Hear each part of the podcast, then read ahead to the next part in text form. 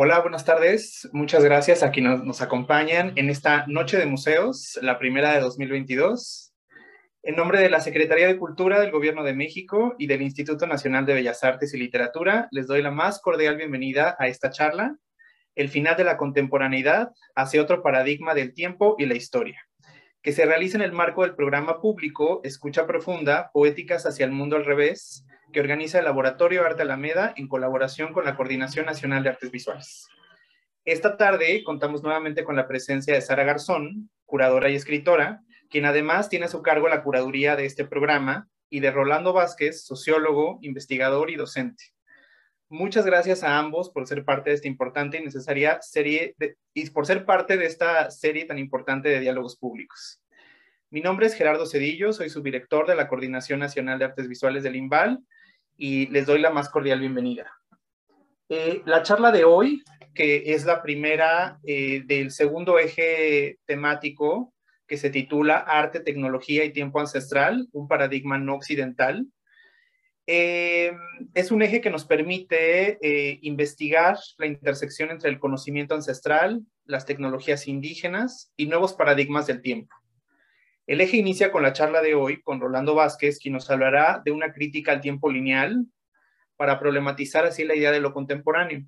Después, para continuar la conversación y expandirla, tendremos al artista Fernando Palma para hablar de la obra que actualmente presenta en el Laboratorio Arte Alameda como parte de la exposición Escucha Profunda, Prácticas hacia el Mundo al Revés, y que todavía pueden visitar en este recinto del Imbal. Más adelante también contaremos con la participación del cineasta y ensayista celtal del Mar Méndez y la historiadora de arte Natalia Arcos, con el fin de discutir una visualidad zapatista, la cual tiene como punto de partida la labranza de la tierra y la colectividad. Por último, para cerrar el eje, tendremos una conversación entre la artista chilena Nicole Ulier y la artista indígena y ciberfeminista Tierra Roxanne quienes hablarán de sus propuestas para descolonizar la tecnología por medio de sensibilidades más allá del ocularcentrismo. Pues procedo a, presentar a nuestros invitados eh, del día de hoy. Sara es curadora y escritora colombiana radicada en Nueva York.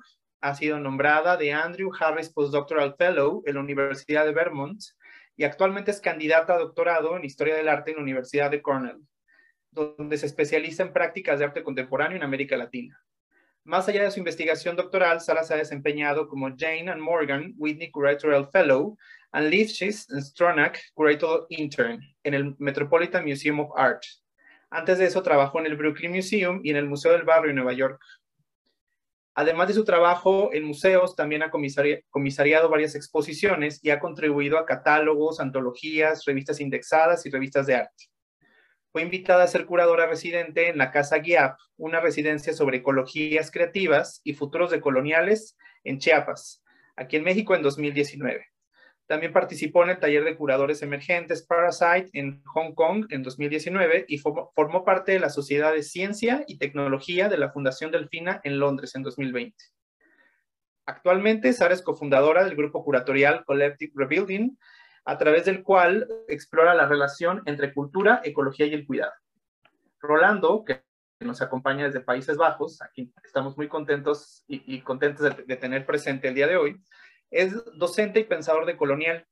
Es invitado regularmente a dar conferencias sobre decolonialidad en instituciones académicas y culturales. Actualmente es profesor asociado en sociología en la University College Roosevelt y presidente del grupo en el University College Utrecht. Desde 2010, él y Walter Miñolo han dirigido la Escuela de Verano de Colonial María Lugones, que ahora se encuentra en el Van Abbey Museum.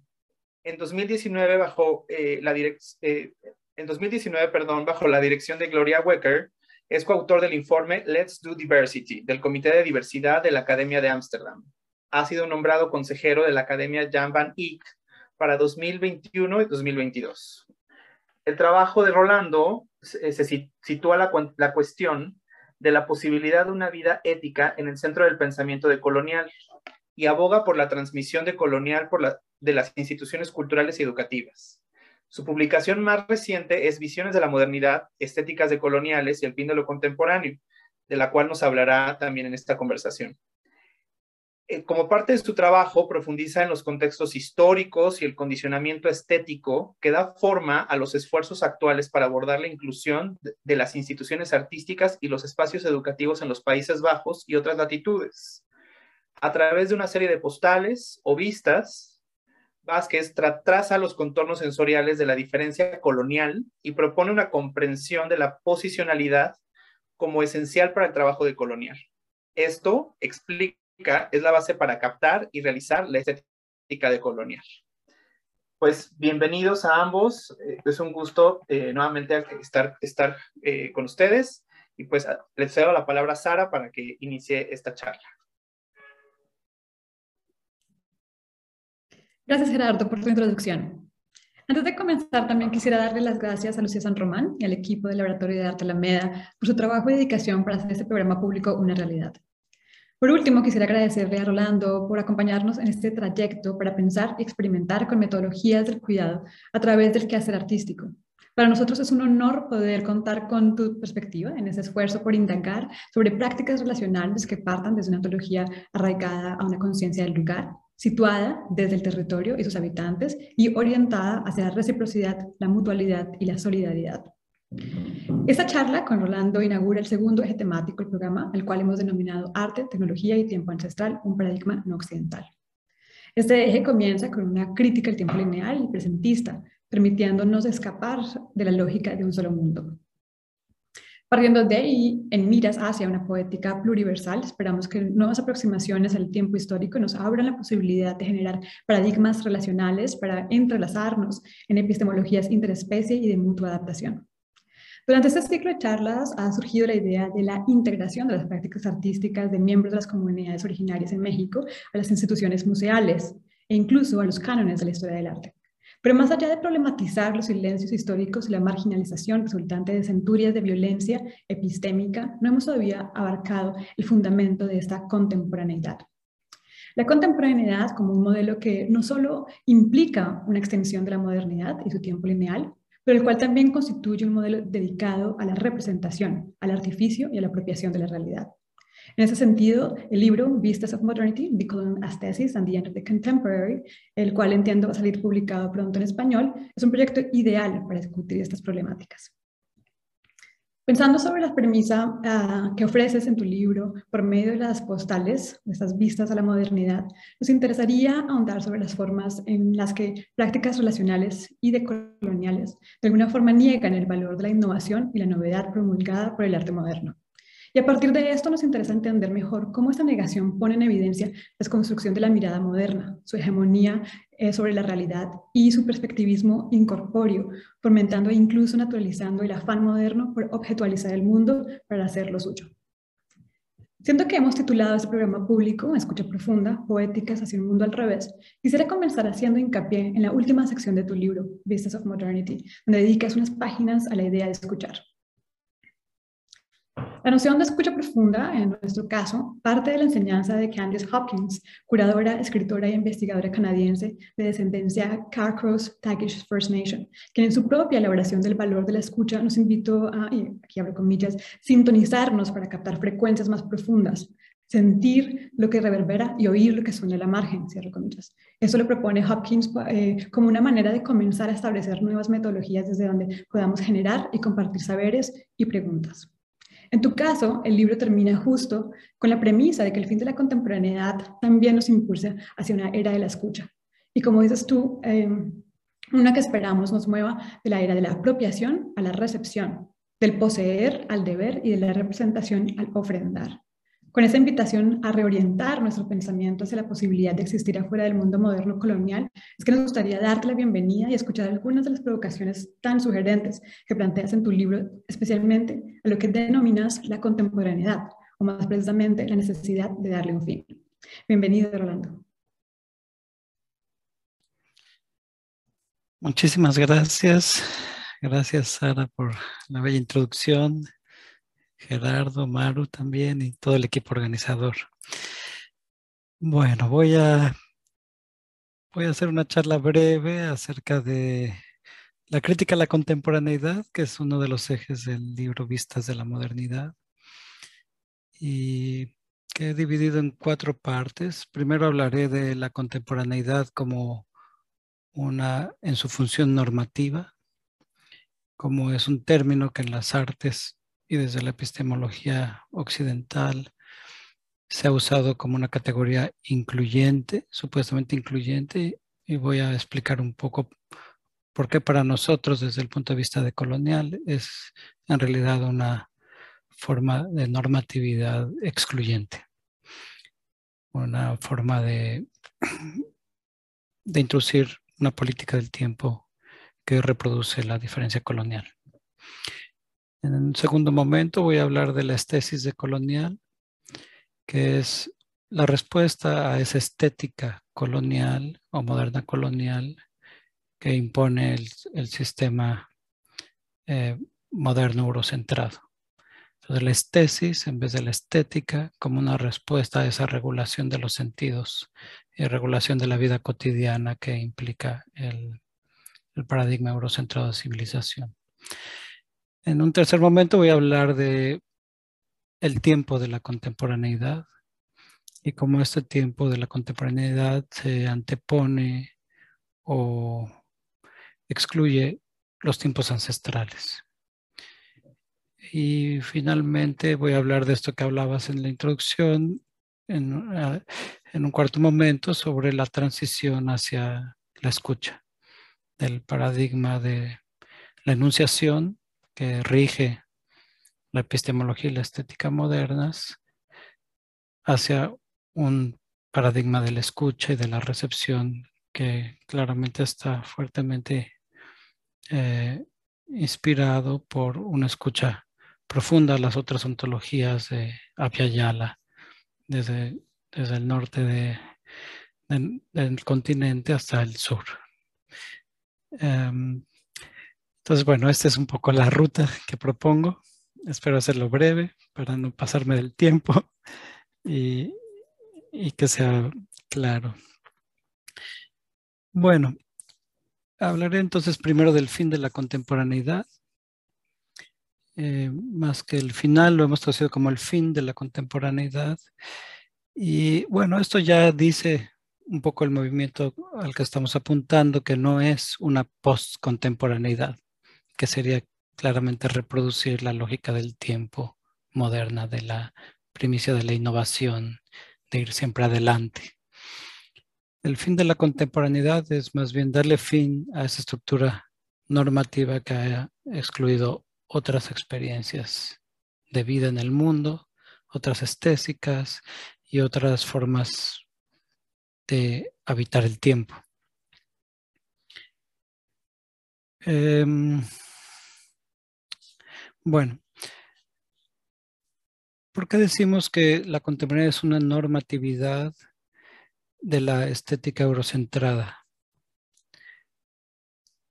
Porque la contemporaneidad se ha impuesto como un criterio de validez sobre otras formas de sentir y percibir el mundo, otros mundos de sentido y ah, otras formas de estética.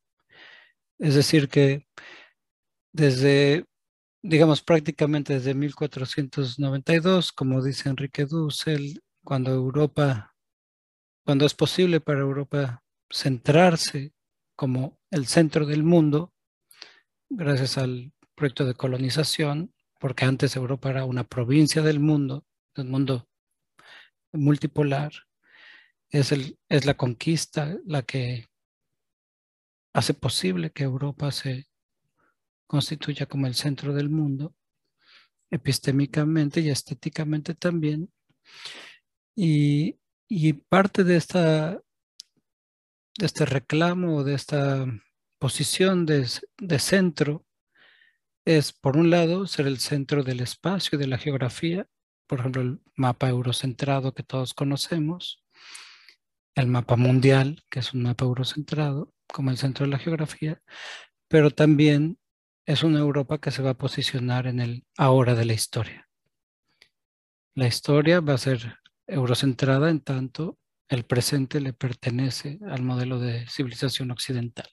Y todas las otras regiones del mundo van a eh, ser vistas como en el pasado de esta de este proyecto occidental que después se va a extender, por ejemplo, a los Estados Unidos de Norteamérica. Entonces, este criterio de validez es lo que eh, facilita lo que yo he llamado la discriminación temporal. Quien no está en el centro de o validado por el criterio de la ahora de la modernidad es visto ya sea en el pasado de la modernidad eurocentrada, por ejemplo, la categoría de lo tradicional viene de ahí, y o en el fuera de la historia.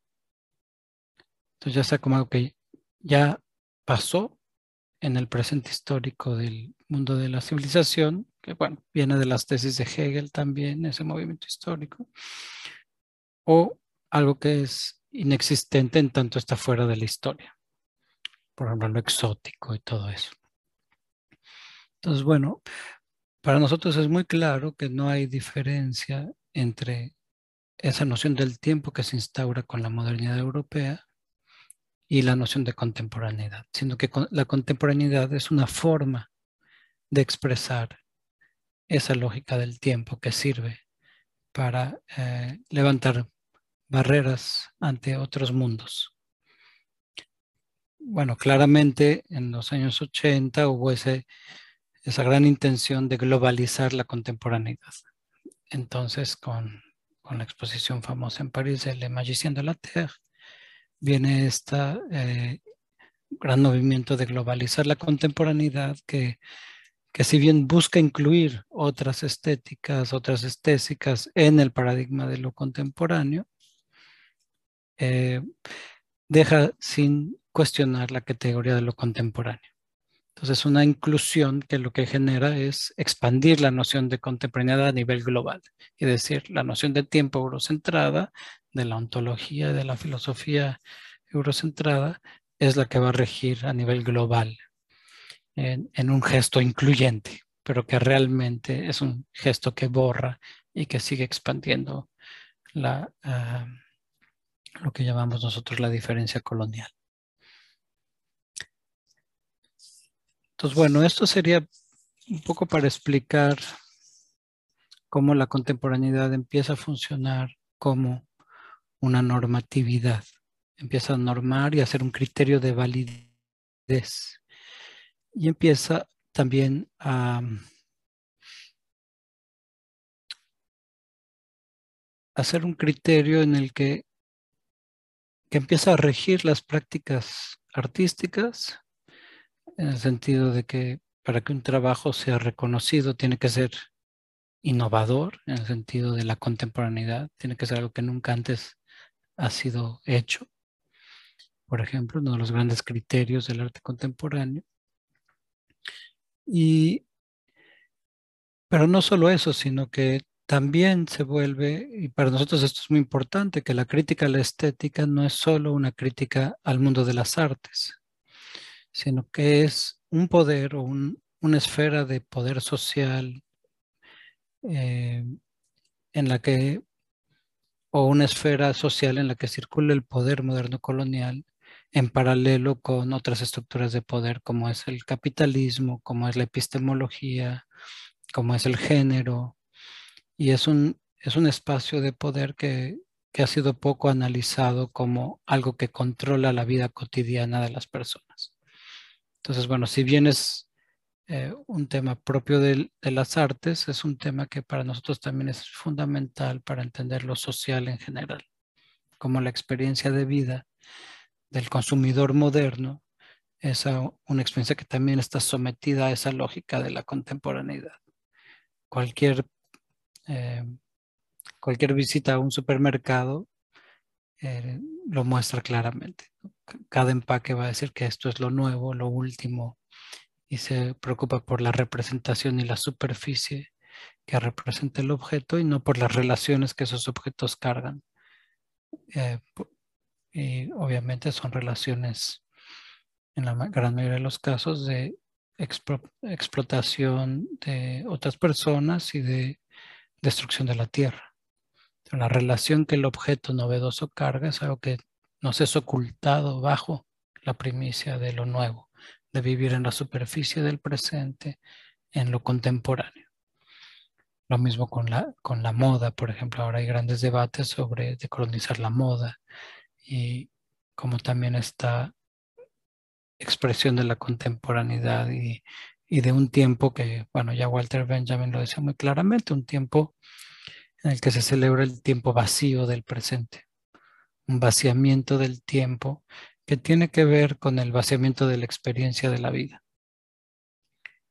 que tiene que ver con, voy a regresar esto al final de la plática, que tiene que ver con formas de separación, de destrucción de relaciones con otros mundos, con lo comunal, con la tierra, con nuestro propio pasado y su reemplazo por mediaciones técnicas o tecnológicas. ¿no? Ahí es donde entra el tema de la, de la tecnología como una mediación que suprime las relaciones, que las reemplaza. Entonces, en vez de alimentarnos a través de la tierra y de la relación a otros, nos alimentamos a través de la mediación del capital y del supermercado, por ejemplo, en las grandes ciudades que, que son responsables por la destrucción del, del planeta. La otra cosa es, para decir ahorita, es cómo la contemporaneidad concibe el tiempo. Voy a hablar un poco más en el tercer momento de esto, pero decir por e, en este momento que en la contemporaneidad se expresa esta forma del tiempo moderno en la que la ahora del presente asume el monopolio de la realidad. para el, para el sujeto moderno, la realidad está confinada al presente de la hora de la modernidad. Esa es la realidad de la existencia, lo que está en el ahora del presente que tiene que ver con un mundo material, con ese materialismo eh, que más filosóficamente llamaríamos la inmanencia radical, que muchos autores celebran, pero que sin embargo se reduce a una realidad sometida al espacio, a lo que está en el presente histórico haciendo así del pasado algo que ya no es existente, algo que es inerte y que es una cuestión de archivo o de historización o de un trazo, pero ya no es un, lugar de, de acción o de pregunta. Esto, bueno, como voy a hablar un poco más tarde, se antepone a muchos de los, sino, sino casi todos los movimientos de resistencia que existen a lo largo del continente por defender la tierra, por defender la cultura, y que son movimientos que están fuertemente enraizados en una ancestralidad que claramente no es validada por la contemporaneidad. Que la ancestralidad para la contemporaneidad es algo romántico o inexistente, inactivo. Entonces, bueno, ese es uno de los grandes retos, porque la contemporaneidad funciona para despolitizar las luchas que los movimientos sociales llaman luchas ancestrales, las luchas por la justicia, porque la justicia está en el tiempo. La justicia es por lo que ha sido sufrido, no es, no es solo, no le pertenece solo al mundo inmanente, a la presencia. Y es aquí donde para nosotros, desde la perspectiva de colonial, si lo que queremos es responder a la herida colonial, eh, un mundo de una inmanencia radical, inclusive más allá del humano, es insuficiente para entender o para responder a las luchas por la justicia de lo que ha sucedido y del sufrimiento que ha sucedido y que nos antecede. En esta forma de la contemporaneidad, el pasado es inexistente y el futuro es ese objeto radiante, alucinante e inalcanzable. No es un futuro de esperanza como sería el futuro de la esperanza de la justicia o del recuerdo o de, o de la dignidad, sino que es un futuro siempre alucinante, artificial y siempre como una proyección de esta forma de representación que busca salir del presente hacia un horizonte futúrico. Entonces, bueno, la contemporaneidad finalmente afirma ese materialismo historizado que es amnésico, es decir, sin memoria, y nos, nos encierra en un tiempo vacío, en un artificio de lo que ya no tiene ni proveniencia ni porvenir.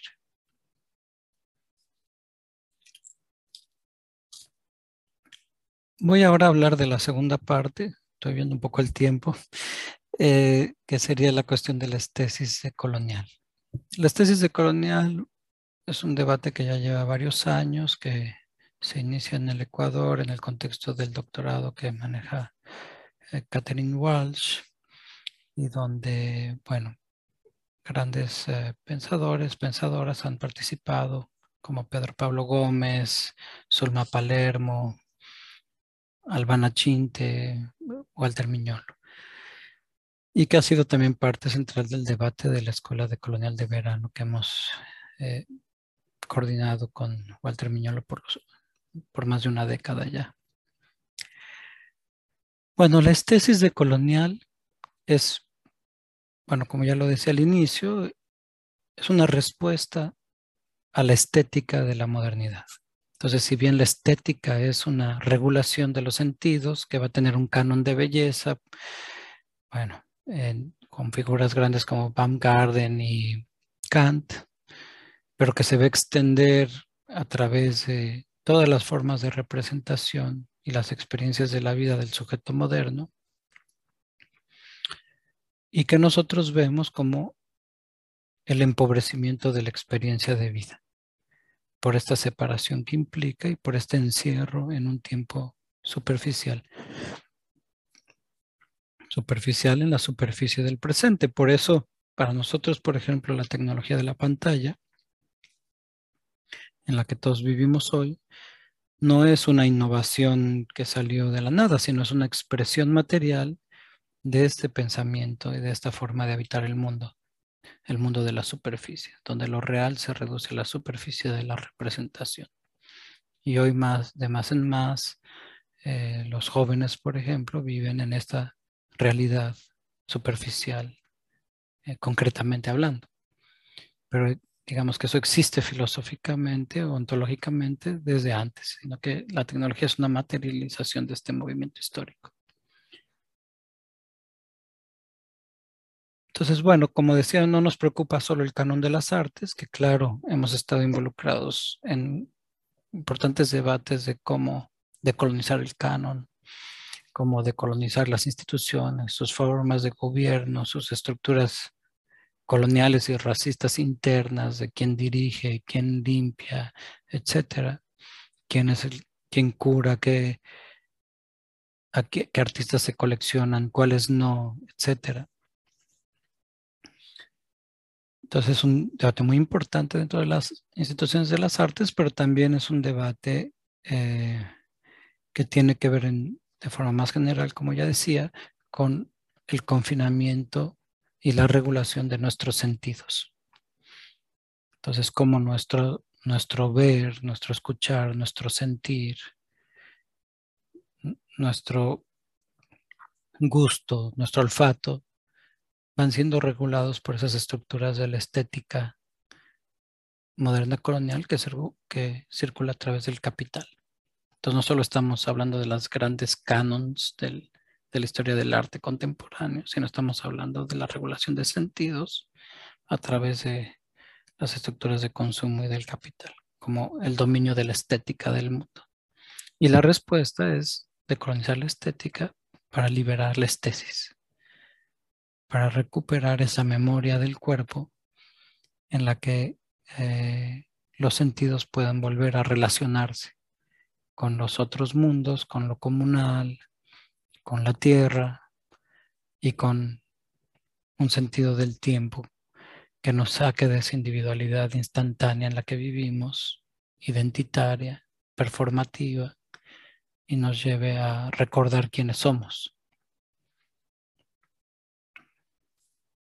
Entonces, bueno, la tesis de colonial es una respuesta, y bueno, podría ampliar un poco más esto en las preguntas y respuestas, pero es una respuesta a lo que hemos llamado el mundicidio, la destrucción de otros mundos, la denigración de otros mundos, que implica la imposición de un solo mundo, el mundo moderno contemporáneo, y del terricidio, que implica la destrucción de la tierra y la, lo que parece de más en más una muerte inminente de la tierra. Entonces, eh, la tarea aquí parece ser muy importante en el remembrar lo que ha sido separado, lo que ha sido desmembrado, en el reexistir, como dice Albana Chinte, que ya no es una búsqueda de lo más novedoso, sino es una búsqueda de un reexistir que obviamente no es un purismo o un romanticismo, sino es una forma de resistencia profunda contra el borramiento que implica esa vida artificial. Y aquí abriré un paréntesis que es para nosotros desde la perspectiva de colonial, es muy importante que la, el horizonte de, de acción no es el ser incorporado en el sistema, no es ser reconocido como contemporáneo. Entonces, para nosotros, que artistas que no son eh, normativos en su heteronormatividad o en su categorización racializante o racializada sean reconocidos en el paradigma de la contemporaneidad no es nuestro objetivo, sino es justamente el fin de la contemporaneidad. Es no em, entrar o ser recibido en el sistema que destruye los otros mundos y la tierra, para nosotros no es una gran cosa sino más bien humillar ese sistema, ponerlo entre paréntesis y dejar que otros mundos sean posibles, como dice la filosofía zapatista. Em, entonces, bueno, el remembrar es esa tarea que siempre es enraizada, siempre es posicionada y que no se deja confundir con el sueño de una performatividad hacia lo contemporáneo si eso fuera la liberación. Llegar a tal institución, llegar a tal reconocimiento dentro de la normativa de la contemporaneidad. Esto no quiere decir que si hay artistas que son reconocidos así y eso lleva su obra a otros lugares, no sea importante, por supuesto que es importante, pero este no es el centro del trabajo. No, ese no es el fin del trabajo. Es simplemente una herramienta o algo que pueda suceder en este caminar hacia el fin de la contemporaneidad. Eh,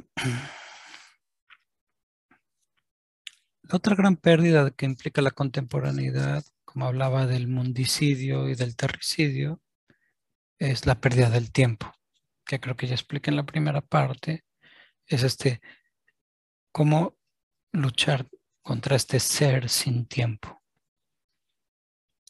Y aquí claramente la respuesta tiene que ver con el estar relacional en vez del ser performativo, el ser como proyección. ¿Qué quiere decir el estar relacional? Y aquí, bueno, aquí habría que ahondar un poco más con las categorías de, de Kush en la separación del ser y el estar para entender esto. Pero podemos conversarlo un poco más tarde si da tiempo. Voy al tercer momento de la plática, creo que... Eh, pero podemos volver. Bueno, en el tercer momento quiero hablar del tiempo de la contemporaneidad como expresión o manifestación del tiempo moderno en un nivel más filosófico. Ya lo expliqué, digamos, a manera de cómo se funciona dentro del arte contemporáneo y cómo funciona dentro de la vida cotidiana, pero para nosotros ha sido importante, digamos, desglosarlo a nivel filosófico y ver cómo la contemporaneidad se inscribe en una dualidad de la ontología occidental que raramente es cuestionada. Aunque hemos pasado por la crítica de todas las dualidades, la dualidad entre, la inmanencia y la trascendencia es algo que ha sido muy poco cuestionado. Entonces, en la historia del pensamiento occidental, hasta donde nosotros lo, lo llegamos a entender, hay un péndulo, digamos, entre la inmanencia, porque yo no le llamaría una dialéctica, eh, entre la inmanencia y la trascendencia. Es decir, el tiempo inmanente como el tiempo de la materialidad, eh, el tiempo de la materialidad en la que se habla de una integración o asimilación del tiempo al espacio. Lo material es el ahora. No hay separación entre la hora del tiempo y la materialidad del espacio. Todo lo que podemos tocar, sentir, medir, apropiar, coleccionar, está en el ahora. Y eso material es la reducción del tiempo a la materialidad, a la hora. Y esta es un poco la lógica de la inmanencia que pensadores como Deleuze lo llevarían a la inmanencia radical y que ha sido productivamente utilizado por autores contemporáneos para hablar de, de lo más allá de lo humano también, pero siempre dentro de la inmanencia. Los actuantes, los ensamblajes, pero todo sucediendo en el tiempo de la inmanencia, que es el tiempo del presente. Y donde, como decía al inicio, para nosotros es totalmente insuficiente para responder a la herida colonial. Junto a la inmanencia está la noción de trascendencia en el pensamiento occidental y tiene que ver con el eh, fuera de la realidad, el más allá de la realidad. Digamos, es una noción que viene de la teología y que se va a secularizar, por ejemplo, en las utopías de progreso, de desarrollo, del capitalismo, del comunismo, todas las utopías de las modernidades que, Europa va, o el mundo eurocentrado va a desarrollar, que puede ser lo sobrehumano, eh, lo divino o las utopías de futuro, también tecnológicas, y que pertenecen a este tiempo de la trascendencia. Entonces, bueno, el universo de comprensión del tiempo se limita a esto de la inmanencia o la trascendencia. Y aquí la pregunta fundamental para nosotros ha sido que, como decíamos, las luchas a lo largo de Abya como preferimos llamar a América Latina, o al continente en, su totalidad, em, las luchas por territorio, por justicia, eh, por la tierra, por la cultura, en las luchas sociales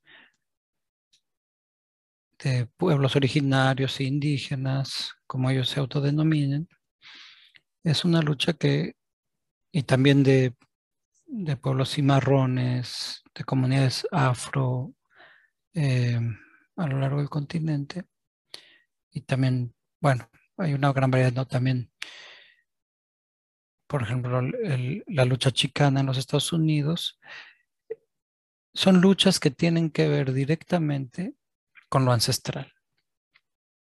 Y lo dicen explícitamente, es una lucha ancestral por la defensa de una ancestralidad que está siendo borrada por el proyecto de modernización o de desarrollo o de contemporaneidad. Y este es el centro del pensamiento decolonial. El pensamiento decolonial no es una crítica nada más y no es una deconstrucción nada más. El pensamiento decolonial es un pensamiento contra el borramiento, contra la colonialidad, que es borramiento, que es aniquilamiento de otros mundos. Entonces, si algo ha de llamarse decolonial, al menos para nosotros, no es solo una crítica, sino es un, eh, una acción contra ese olvido, ese borramiento que impone la modernidad y la contemporaneidad. Entonces, cuando escuchamos que las luchas a lo largo del territorio son luchas ancestrales por la memoria viva, nos damos cuenta que las categorías de tiempo eurocentradas no funcionan, porque la lucha ancestral no es una lucha inmanente. La lucha por los ancestros que han sufrido, por la tierra ancestral, no es una lucha que se reduzca al territorio como un mapa o como un objeto en el presente. Entonces, por muy compleja que sea nuestra comprensión de la inmanencia radical, se vuelve totalmente insuficiente para hablar de ancestralidad. Y lo mismo eh, la trascendencia, porque lo ancestral no es algo, un Dios trascendente, algo que una imaginación, una proyección de la representación de lo humano fuera de la realidad, sino lo ancestral es la realidad que ha sido vivida, es lo que ha sucedido, es el sufrimiento que hay, es la tierra que nos, que nos ha dado eh, la existencia desde el origen. Eh, entonces, bueno, en las categorías de tiempo moderno, si estamos limitados a inmanencia o trascendencia, no podemos entender las luchas ancestrales más que exotizándolas o, o pensando que pues están totalmente fuera del movimiento hacia la modernidad y hacia la liberación. Y terminan siendo, cuando nosotros hablamos de eso, por ejemplo, en contextos más académicos, es un romanticismo, por ejemplo. Cuando en realidad las luchas ancestrales están rompiendo tajantemente el paradigma temporal de la modernidad y están respondiendo al borramiento que implica la colonialidad. Entonces, contra el sistema moderno colonial, la lucha ancestral responde al olvido de la colonialidad y rebasa la noción de tiempo de la modernidad. Ese confinamiento en el artificio donde uno solo va a liberarse al ser ser humano individual o individualizado dentro de la modernidad. Entonces, bueno, em,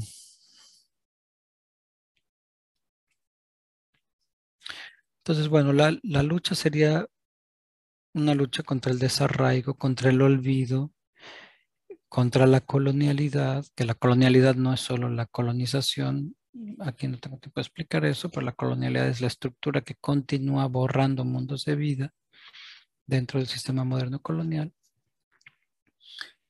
Y, em, y por lo tanto, no cabe en el paradigma de tiempo filosófico europeo, en la ontología que se ciñe entre inmanencia o trascendencia. No cabe en lo sobrehumano y, o lo divino y tampoco cabe en la inmanencia, sea solo el materialismo histórico o el neomaterialismo o el materialismo eh, y la, la inmanencia radical. Entonces nosotros proponemos como traducción de este pensamiento y como crítica a esta dicotomía del pensamiento moderno, la noción de precedencia. La noción de precedencia que viene a eh, romper este paradigma de tiempo entre inmanencia y trascendencia este encuadre del tiempo entre inmanencia y trascendencia, que es lo único que reconoce la mente o el pensamiento occidental, es una noción que llama a recuperar otra relación con el tiempo, o más bien la posibilidad de habitar los tiempos relacionales. La noción de precedencia es, digamos, la traducción que yo encontré más cercana, para hablar de esto, porque en nuestras lenguas, en casi todas las lenguas indoeuropeas existe, y es una noción que nos, ya nos dice esta relación al tiempo que es contraria a la que impone la contemporaneidad y la modernidad europea. ¿Por qué nos dice que lo que precede, como precedencia, lo que precede nos precede? Y aquí sería lo que precede antes en el tiempo, nos precede en el sentido de que esté enfrente de nosotros en el espacio. Y bueno, lo sabemos bien, eh, no sabría si todos, pero la gran mayoría de los pensamientos originarios o indígenas, por ejemplo el maya, eh, lo dicen claramente, el pasado está frente a nosotros algo que es ilógico para el pensamiento occidental. Pero es justamente esta noción de precedencia, de que lo que está frente a nosotros y lo que es real es el pasado, es lo que ha sido vivido, no una proyección o una representación futúrica, que es un artificio, o un presente vacío que ya no tiene pasado. Entonces la precedencia habla de este tiempo o de este estar en el tiempo, de lo y esta conciencia de que lo que nos precede, lo que está antes de nosotros, está ante nosotros.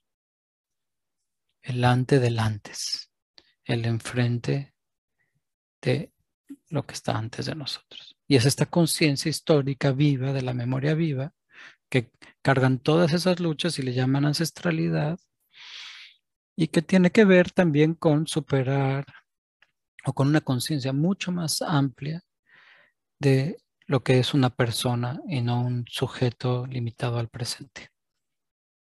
Porque la, persona que vive en la precedencia se sabe en relación con quienes nos preceden sabe que no tendríamos lengua, que no tendríamos comida, que no podríamos hablar juntos si no estuviéramos en la precedencia de quienes nos preceden.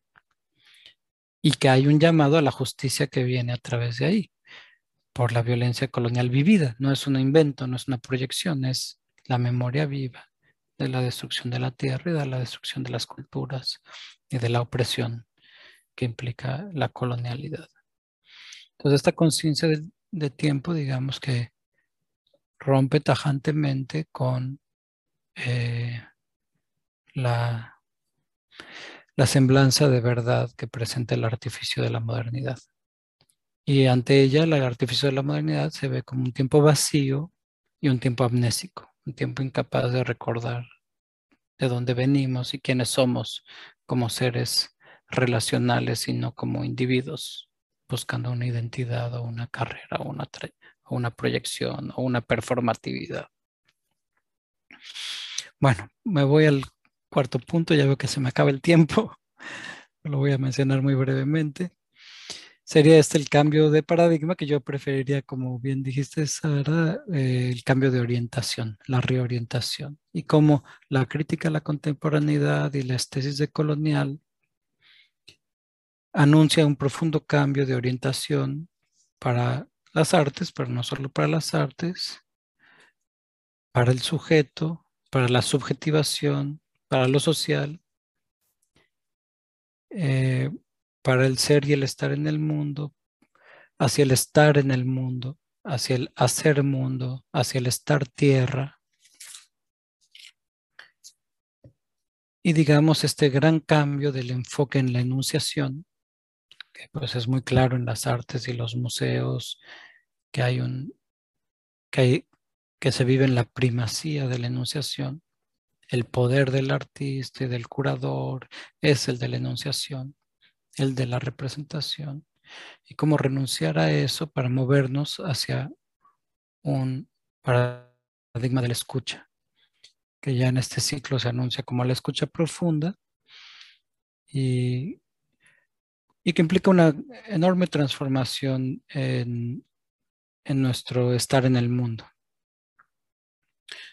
Entonces queda la tarea de cómo transformar las prácticas, las políticas de la contemporaneidad centradas en la enunciación hacia prácticas y políticas de la escucha. Obviamente aquí muy importante mencionar el pensamiento Tojo Laval, que, que ha sido eh, difundido en el mundo occidental por, por Lenkersdorf y el aprender a escuchar. Eh, como las, los mundos relacionales tienen la escucha en el centro del saber en vez de la enunciación. Mientras en el mundo occidental, en la academia, el que sabe hablar es el que tiene el poder. En los mundos relacionales, el que tiene sabiduría es el que es capaz de escuchar, porque al escuchar uno deviene más que uno solo porque empieza a recibir y a cuidar la tierra y otros mundos. Entonces, ¿cómo salir del yo soberano que enuncia hacia el nosotros relacional, que se teje y entreteje recibiendo? Y bueno, claro, aquí grandes pensadores en México como Floriberto Díaz y Jaime Luna, que hablan de la comunalidad y que bueno, para nosotros son la, digamos, la luz que, marca que es posible pensar de otra manera y salir del paradigma eurocentrado de la contemporaneidad. Termino ahí. Gracias. Bueno, Rolando, muchísimas gracias. o sea, demasiadas cosas para pensar, para problematizar, para desempacar. Y bueno, un honor escucharte, la verdad. Creo que ha sido muy provocadora tu, este esquema que también nos has ah, ah, proporcionado para pensar un poco en las ideas que planteas en este libro. Em, tengo muchas preguntas quiero como comenzar de pronto con la, ya con tu último como punto para tener un orden. Eh, y nuevamente, solo para ahondar un poco y para ampliar eh, esta propuesta de la escucha profunda, ¿no? que también en algún sentido puede ser irónicamente o precisamente por esa violencia epistémica de colonialidad, pues abstracta para aquellos que estamos tan acostumbrados a eh, recaer en sistemas de enunciación. Y en ese sentido quisiera, es algo que, que además desarrollas en otro artículo tuyo, em, que nos cuentas un poquito cómo la, cómo la modernidad se ha apropiado de la representación por medio de la negación de la escucha. Eh, cómo es la negación de la escucha una forma de silenciar y someter al olvido, y cómo, por ejemplo, es que el concepto andino del Pachacuti, el cual eh, desempacas en tu artículo sobre la crítica de colonial a la modernidad, nos demuestra una forma de encarar e incluso encarnar otra relación con el tiempo, donde el pasado sea capaz de renovar el futuro. Bueno, es una pregunta muy amplia. Eh, voy, a, voy a abordar unos puntos, quizá no todos los que emergen a partir de la pregunta.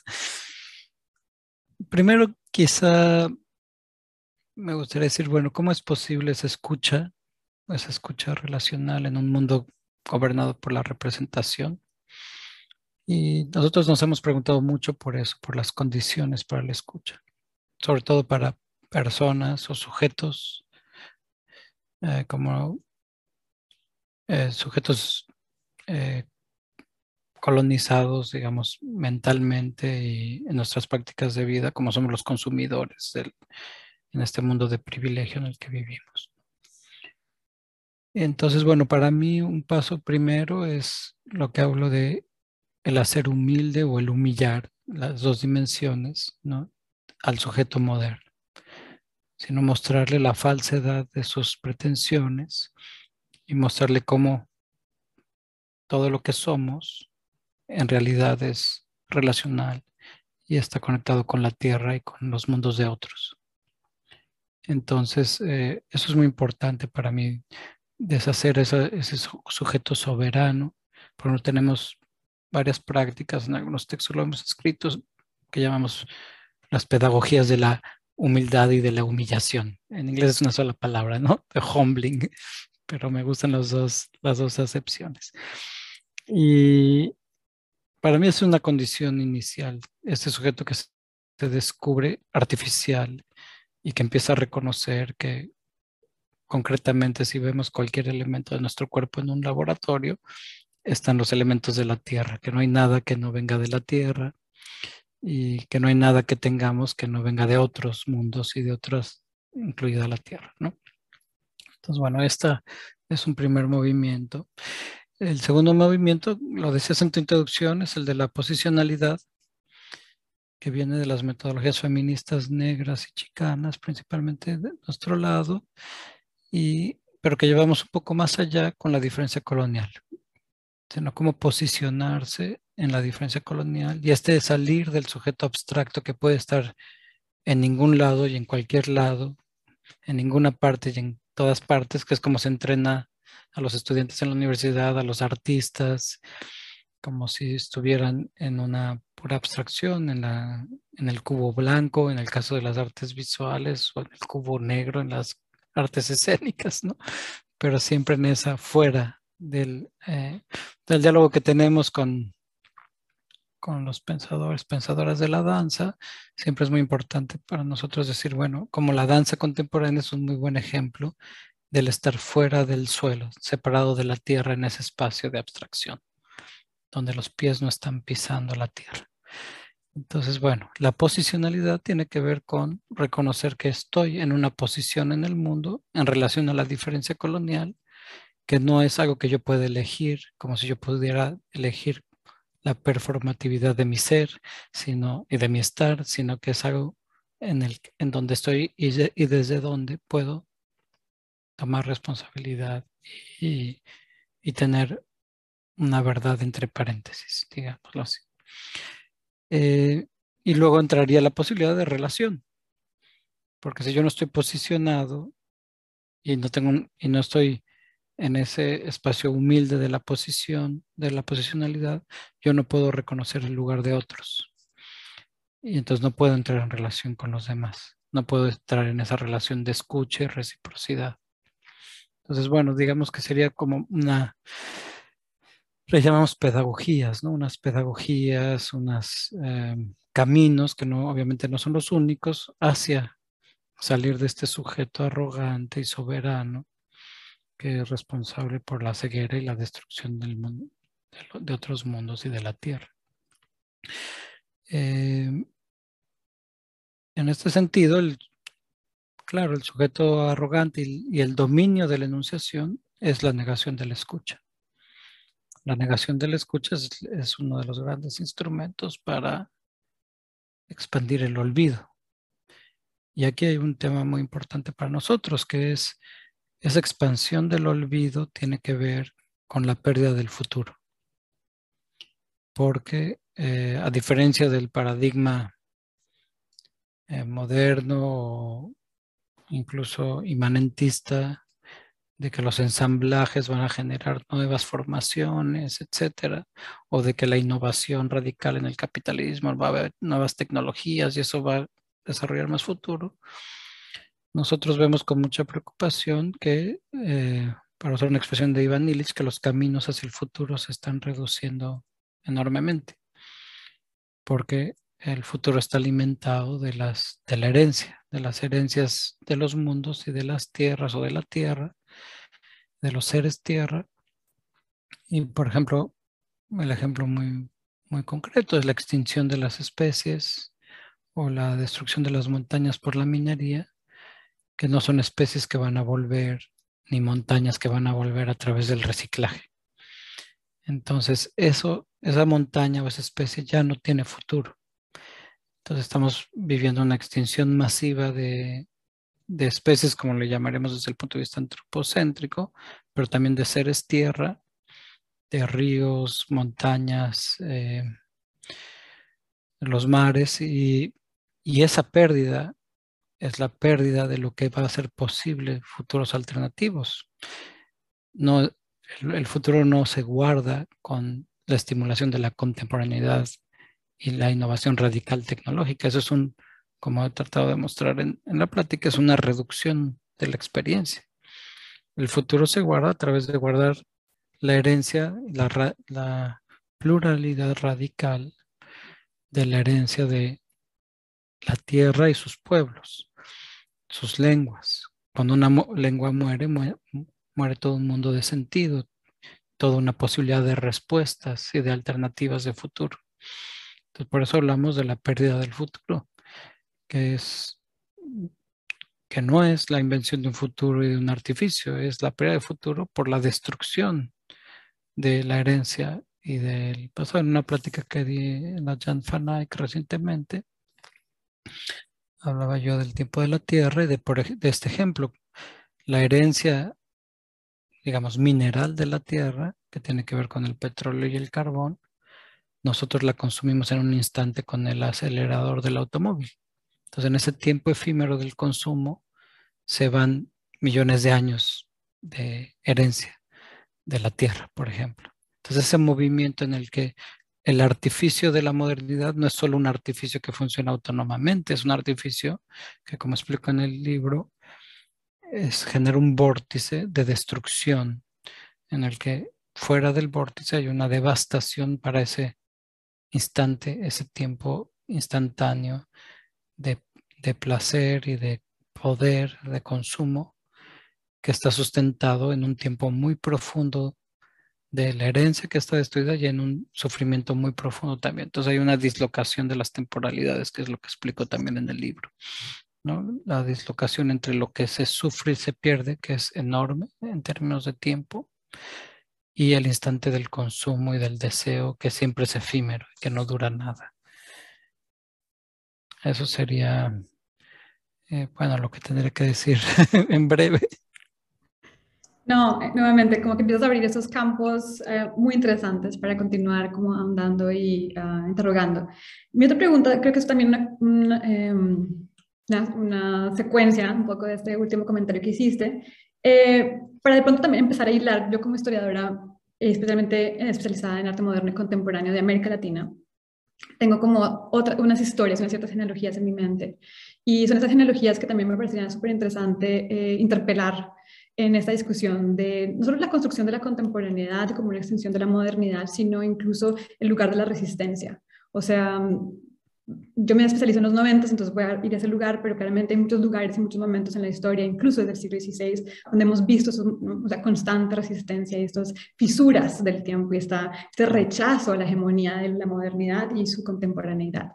Y, pero en los 90, solo porque justo también mencionabas el ejemplo de Magicians, eh, pues también habían en ese momento apuestas, ¿no? Por, eh, no solo una crítica a la modernidad en sí, pero por nuevas manifestaciones y nuevas relaciones al tiempo. Una es que en ahora más que nunca, pues se empiezan a, generar precisamente a través de estas relaciones con el pasado y con la historia que hemos visto ha crecido en el arte contemporáneo latinoamericano.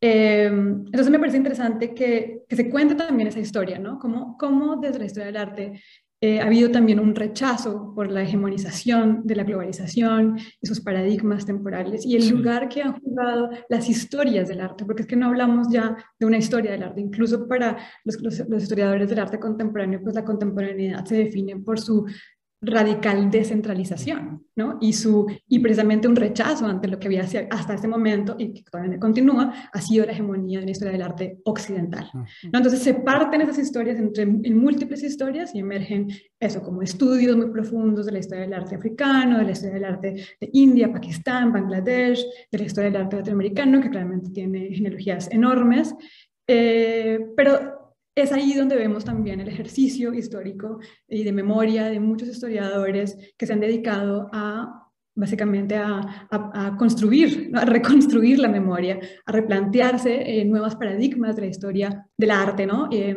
experimentando con metodologías, muchas que también tuvieron muchas relaciones con las bienales de los 90, o sea, no podemos hablar de Magician sin nombrar la tercera bienal de La Habana, o la cuarta de la Habana, que justo además eh, se expresaba ya contra la conmemoración de los 500 años del descubrimiento, en una apuesta donde ya veíamos una década donde el pasado, había una pugna por el pasado, por la historia, por su caracterización. Precisamente una donde vemos también el crecimiento de muchos y la diseminación de los pensamientos postcoloniales, estudios subalternos de eh, coloniales y su integración en, en esas otras historias.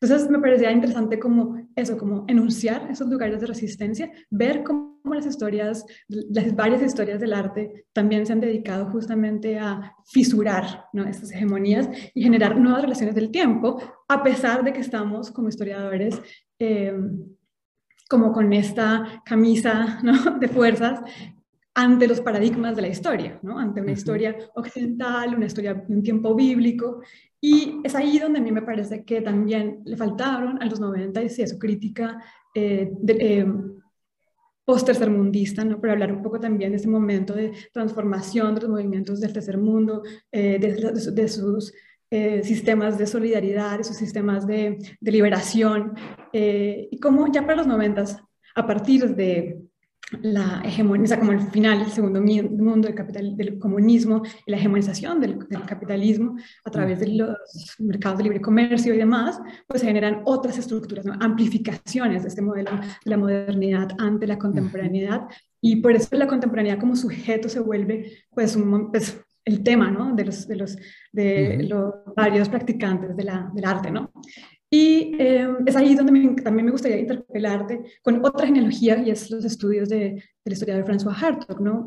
pensando cómo podríamos interpelar este análisis de la contemporaneidad en unos momentos históricos, de la modernidad a la contemporaneidad, entendiendo que uno claramente es la extensión del otro, pero que lo que, lo que también define los 90 es precisamente ese cambio paradigmático de la era de la, de la aceleración, del comienzo de la sincronización y automatización a un paradigma de la inmediatez. ¿no?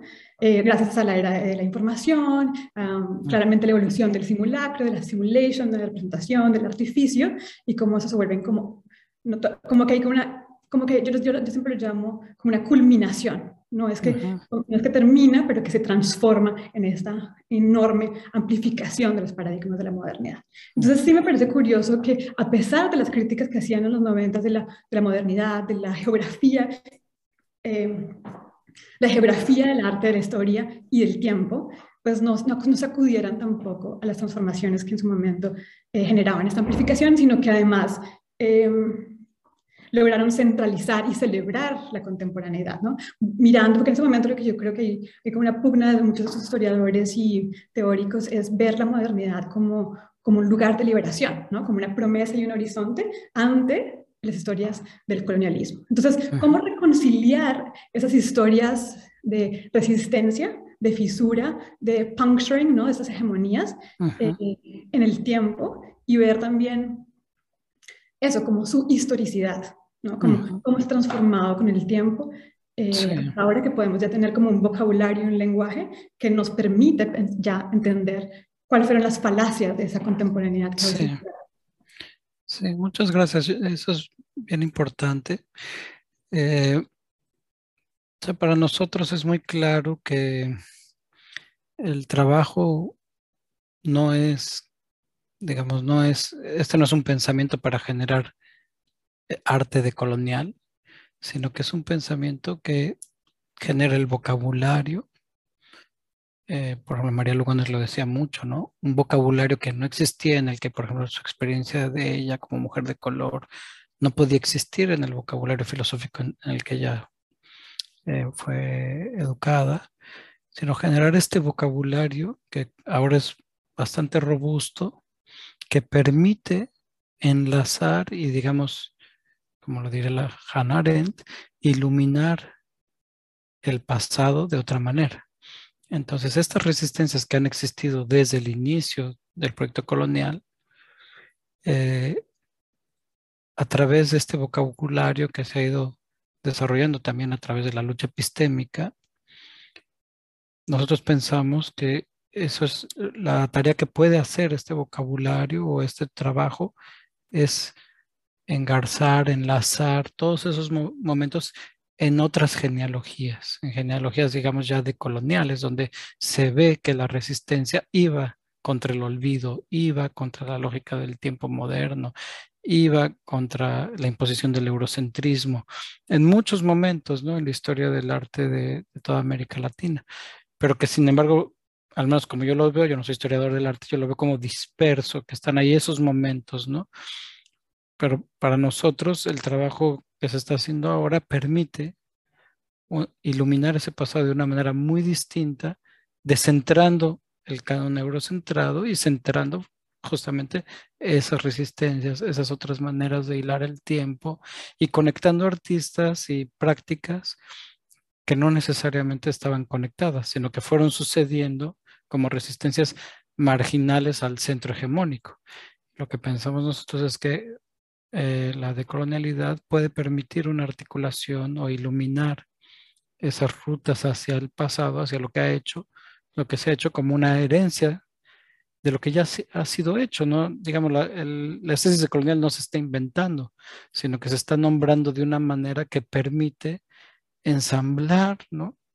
Eh, asimilar o iluminar, tejer otras historias. Por ejemplo, en el, en el, libro, los artistas que, que se presentan en el libro son artistas con muy distintas prácticas, con muy distintas biografías, pero a través del pensamiento decolonial se entiende que están trabajando en un mismo sentido y que, se, que están generando otra forma de relacionarse al tiempo y, a la estesis que no puede ser reducido a son artistas contemporáneos o están en resistencia contra la contemporaneidad, sino que ahora, digamos, es, ahí está la, la palabra clave para nosotros, que es el desenganche.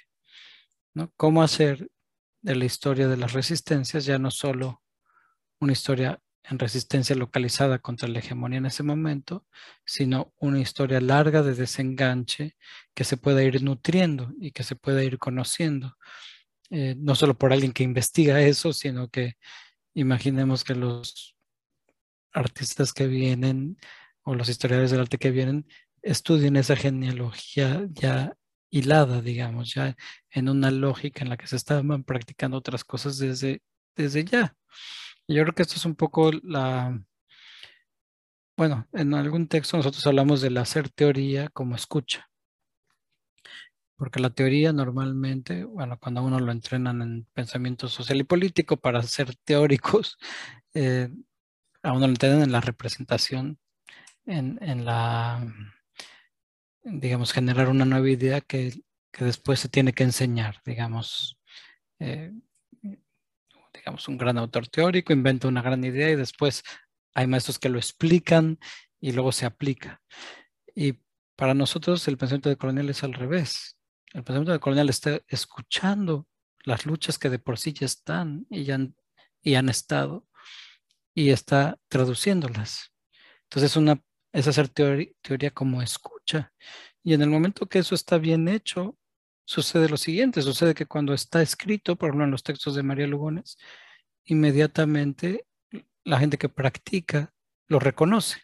Dice, esto que está siendo nombrado es lo que yo necesitaba, lo que quería decir, es lo que estoy sintiendo. Digamos, no están aprendiendo de María Lugones qué sentir y qué escuchar y qué hablar, están reconociendo, ah, esto es lo que no tenía nombre y yo necesitaba para decir lo que estoy haciendo. Entonces, una, un desarrollo de pensamiento con la primacía de la escucha, no con la primacía de la enunciación. Entonces, bueno, eh, yo creo que no siempre se es exitoso en eso, pero pero si, el pensamiento de colonial realmente funciona como escucha, es en la medida en que quienes están practicando y llevan esa memoria, por ejemplo, la memoria de la gráfica en México y de la resistencia que se ha cargado en la gráfica en México, eh, de repente ese nombrar tiene sentido. Digamos que no lo están aprendiendo como, ah, la nueva teoría que hay que aprender, sino ah, el terricidio tiene sentido, el mundicidio tiene sentido, el borramiento tiene sentido, el desenganche tiene sentido. Entonces es como nombrar lo que ya está siendo vivido y esto permite hilar otras genealogías que no se pueden hilar con el vocabulario dominante. Porque si uno usa los conceptos del arte moderno contemporáneo que vienen de Occidente, no se puede entender esas prácticas más que como prácticas de resistencia que han estado constantemente, pero que no están hiladas, no están... Entonces, para mí, eh, bueno, ese es un trabajo, ¿no? De, digamos, en conjunto, de rehacer esas memorias a partir de vocabularios emergentes, ¿no? Que también lo estoy viendo con, por ejemplo, con el pensamiento de Candice Hopkins en Canadá, ¿no? Como o de Leon Simpson, ¿no? Como este pensamiento permite hilar historias que de por sí ya están, no están inventando nueva historia, no es un proyecto del comunismo, vamos ahora a hacer esto todo, ¿no? todo es esta utopía, ¿no? Sino estamos nombrando algo que de por sí ya está y necesita ser dicho, y esto inmediatamente genera otras genealogías, otras historias alternativas eh, que esperemos vayan humillando, haciendo humilde las, historias normativas, ¿no? Y, llamarlas, eh, ¿cómo se dice? Interrogarlas por cómo han sido cómplices con el borramiento de los otros mundos de vida.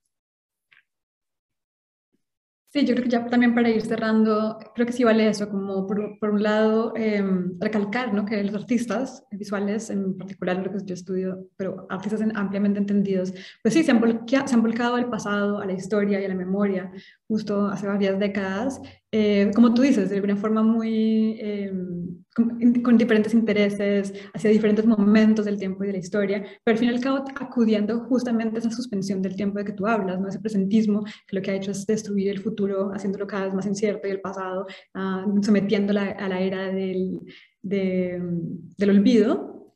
Eh, haciendo sentir que esos dos lugares no están. Y para mí, mi análisis del arte contemporáneo, una de sus grandes apuestas es precisamente ver cómo los artistas contemporáneos, al voltear su mirada hacia el pasado, no solo a, un pasado, sino al pasado que no ha pasado, ¿no? esas relaciones con el tiempo histórico que merecen ser replanteadas, rematerializadas, retextualizadas, eh, y que además eh, es la única forma verdaderamente que hasta ahora vemos, por ejemplo, que yo veo, de regenerar nuevamente las muchas posibilidades de los muchos futuros que podríamos tener al renarrar, regenerar. Entonces, cabría la pregunta si es adecuado llamarles artistas contemporáneos.